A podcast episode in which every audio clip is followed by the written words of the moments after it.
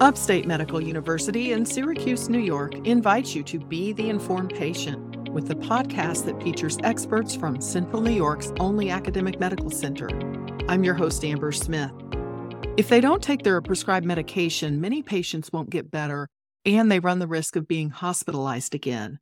So, some hospital pharmacies are focused on helping to make sure patients get and take their prescriptions when they go home. Here with me to talk about this is Christina Hyde, the manager of pharmacy utilization and program development at Upstate. Welcome to the Informed Patient, Dr. Hyde. Thank you so much. It's great to be here. Now, ideally, every patient who is going to go home from the hospital would get the medicine they need to help them get better or stay healthy. But that's not always the case. There's many barriers or reasons this might not happen for someone. So let's talk about how the upstate outpatient pharmacy is able to address some of the most common barriers. Some people don't have insurance, or even if they do, it doesn't cover the cost of the prescription, so they struggle to afford the medicine. What sorts of programs do you have in place to help in this situation? Medication affordability is a huge and perhaps the number one barrier we see for patients in obtaining their medicine.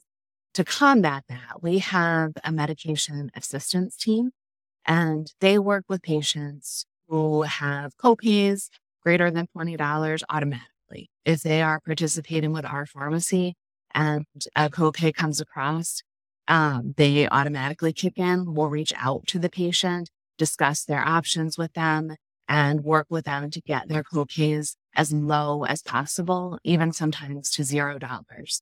They are able to access grants to various foundations, manufacturer copay cards, or upstate financial assistance programs. Many people can't afford even that $20. And so we really encourage patients to talk to their provider, to talk to the pharmacy representatives when they get there, talk to pharmacists, the technicians, and say, you know, I can't afford this. And we will do everything we can to get that copay as low as possible. We want people to get their medicine. Now, what is the program called Medications for Hope? Uh, Medications for Hope is a wonderful program. And we really would like more people to know about it and be able to access it. It is a program where we receive direct donations from pharmaceutical companies of something like 4,000 medications. And patients who are uninsured are able to access these free of charge. Now, for patients who do have some sort of insurance, can you explain what prior authorization is and what patients need to know about that? Oh, of course. So, in its most basic sense, a prior authorization is information that an insurance company needs to determine whether or not they're going to cover a medication. Prior authorizations are an, another one of those barriers that patients often run into when they're going to fill a prescription.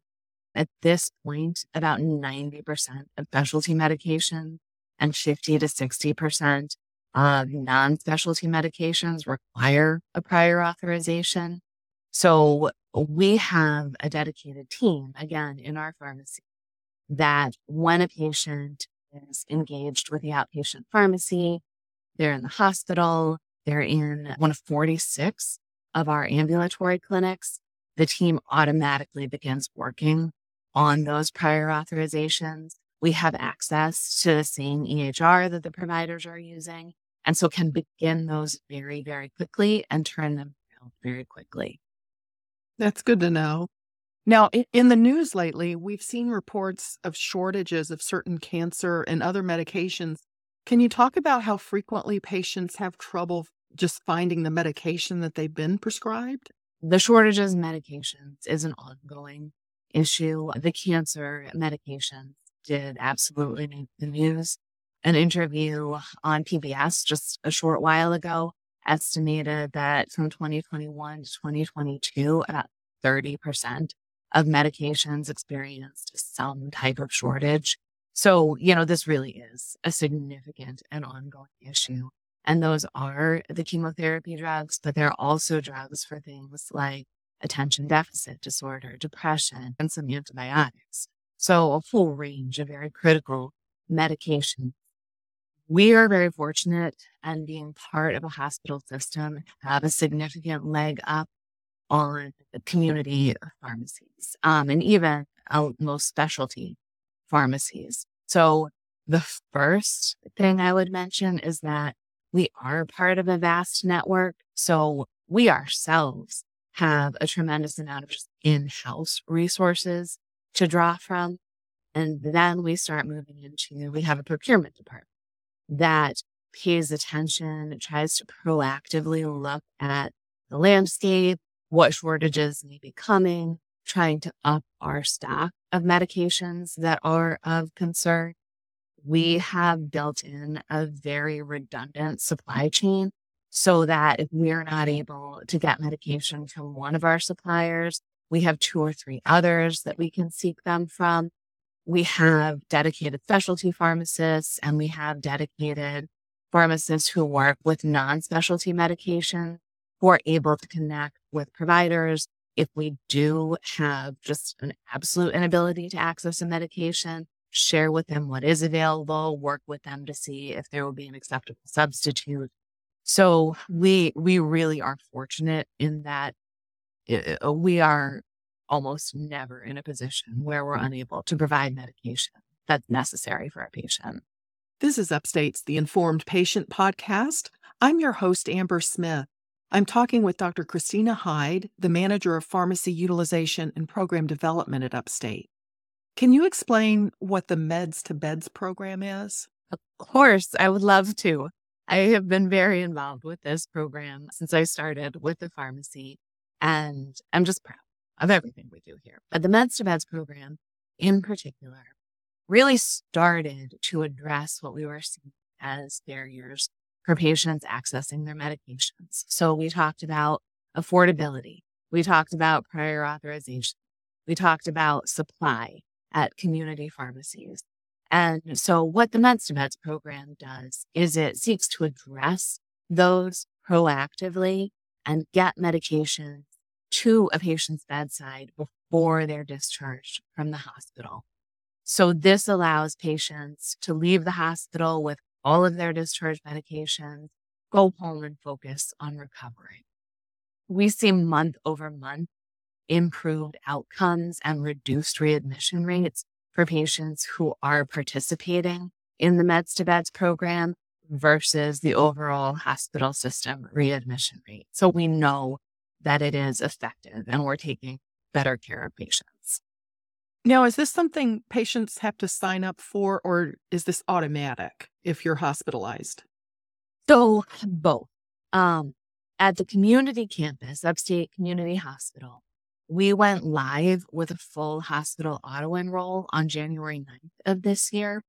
That means that anybody who is admitted to the hospital is automatically enrolled in the Meds to Beds program. They have the option to opt out and do not have to participate if they do not wish to, but they are automatically enrolled. The downtown campus, they have the option to enroll in the program during the admissions process. And so this is just for people who get admitted. I guess I'm wondering if if you go to the emergency department and you're not admitted but you're treated there, are you part of this also? That's a great question. Right now, it is only for patients who are admitted to the hospital, we can certainly fill prescriptions through the outpatient pharmacy for patients who are seen in the emergency department. The time that they're in the emergency department is typically not long enough for us to do the work on the back end that we would in the Meds to Beds program. But certainly we can still fill the prescriptions and offer the same sort of services for that patient once they become engaged with our pharmacy. Now, once a patient is back home, they may need refills of the medication or they may be taking a medicine constantly or chronically. What barriers do you commonly see and what do you do to solve them? The barriers we see just the common that I continue to mention affordability, the prior authorization, ability to obtain the medication at their local pharmacy, but also transportation. Um, we see a lot of patients that experience challenges in the domain of social determinants of health. And so transportation and the ability to actually get to the pharmacy to pick up their medications is a challenge. And so the way that we have answered that is we are able to mail prescriptions to patients. We're able to provide courier service to patients. And now in a radius around the community campus, we're able to deliver via drone. So we're continually seeking ways to help patients access their medications and remove that as a barrier. I heard about that drone pilot program. How is how is that going? It's going really well. I have had the opportunity to observe the drone in action and it's just it's exciting. Right now, we have done a number of deliveries to that radius around the community campus, and that's gone well. We drone medications from the pharmacy over to community hospital now and are just really excited to start expanding the program. Well, let me ask you for people who take several medications, I know it can get confusing and challenging to manage you have something called a medication adherence program. What what does that do? Many of our patients, as you said exactly, are on many medications and they take them at various times in the day. And that gets very difficult to manage. Sometimes they have prescriptions that they pick up every third Wednesday. They have prescriptions they pick up the first of the month. They have prescriptions they pick up at various times, that's also very, very confusing. So what our medication adherence program does is it assists patients who are struggling to manage their medication and struggling to maintain adherence to their medication regimens because of that, maintain compliance. So what it does is we have a medication adherence, a MAP team for short comprised of pharmacists and pharmacy technicians. Once a patient is enrolled in the MAP program, they receive an initial call from a pharmacist who runs through their disease state, the medication that they're on, tells them about the program, talks to them about the various packaging options that are available to them. And then if the patient decides to enroll in the program, we move forward with full medication reconciliation. We sync up their medications. So everything is picked up at the same time and they're not trying to navigate all of that confusing piece of it. We then provide monthly calls to check in on the patient about a week prior to their refills being due.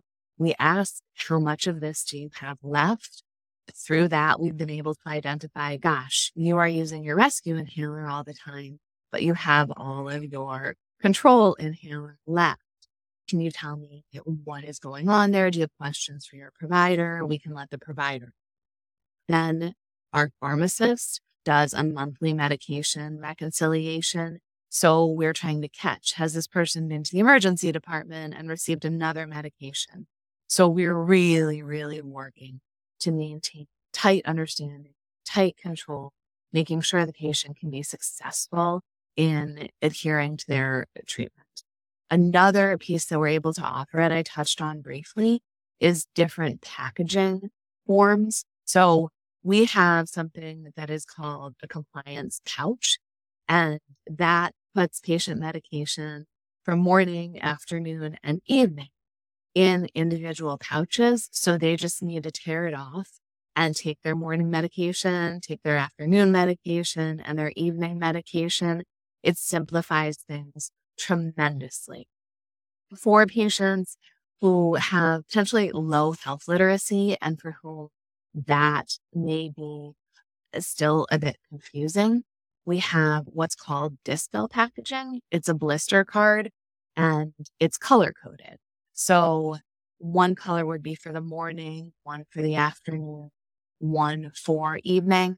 And that has proven particularly useful in patients for whom English is a second language. For example, we utilize it primarily with our refugee population right now, and it's been a tremendous benefit. And then some patients do well with vials. They just need that extra. that our team is able to provide. Now, does the patient pay for the medication adherence program? They do not. That is a free service that is offered by our pharmacy.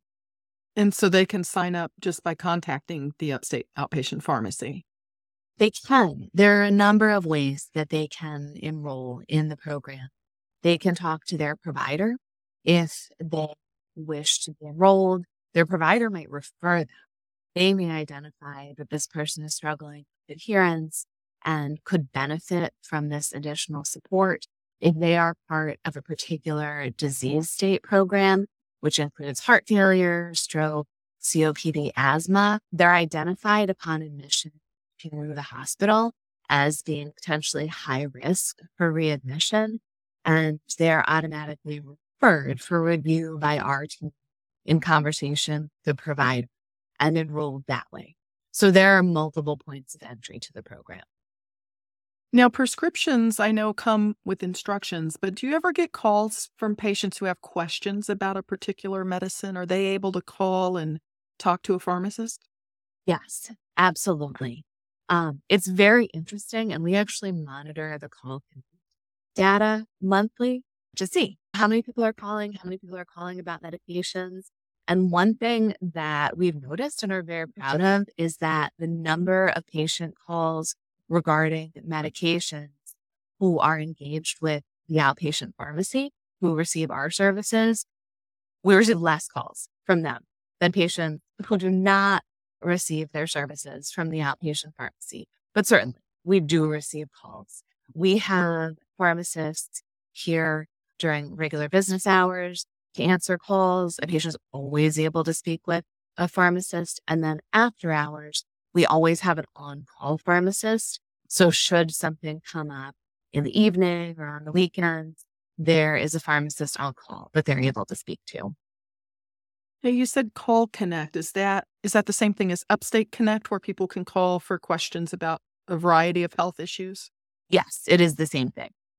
Let me let listeners know the Upstate Connect phone number is available 24 hours a day at 315 464 8668. Now, if someone listening is interested in transferring their prescriptions to the Upstate Outpatient Pharmacy, how would they go about doing that? So they can do that in several ways. Um, one would be to call their provider's office and say, I would like to change my pharmacy to the upstate outpatient pharmacy. Another way would be during their next office visit with their provider. It's always a question that is asked What is your pharmacy? What is your preferred pharmacy? They can share at that time that they would like to transition to the SUNY outpatient pharmacy. And then they're always able to call our pharmacy directly and we can make that change for them. That's good to know. Well, I appreciate you making time for this interview, Dr. Hyde. Of course, so nice to be here. Thank you. My guest has been Dr. Christina Hyde, the manager of pharmacy utilization and program development at Upstate. The Informed Patient is a podcast covering health, science, and medicine brought to you by Upstate Medical University in Syracuse, New York, and produced by Jim Howe. Find our archive of previous episodes at upstate.edu/informed. If you enjoyed this episode, please tell a friend to listen too. And you can rate and review the Informed Patient podcast on Spotify, Apple Podcasts, YouTube, or wherever you tune in. This is your host, Amber Smith, thanking you for listening.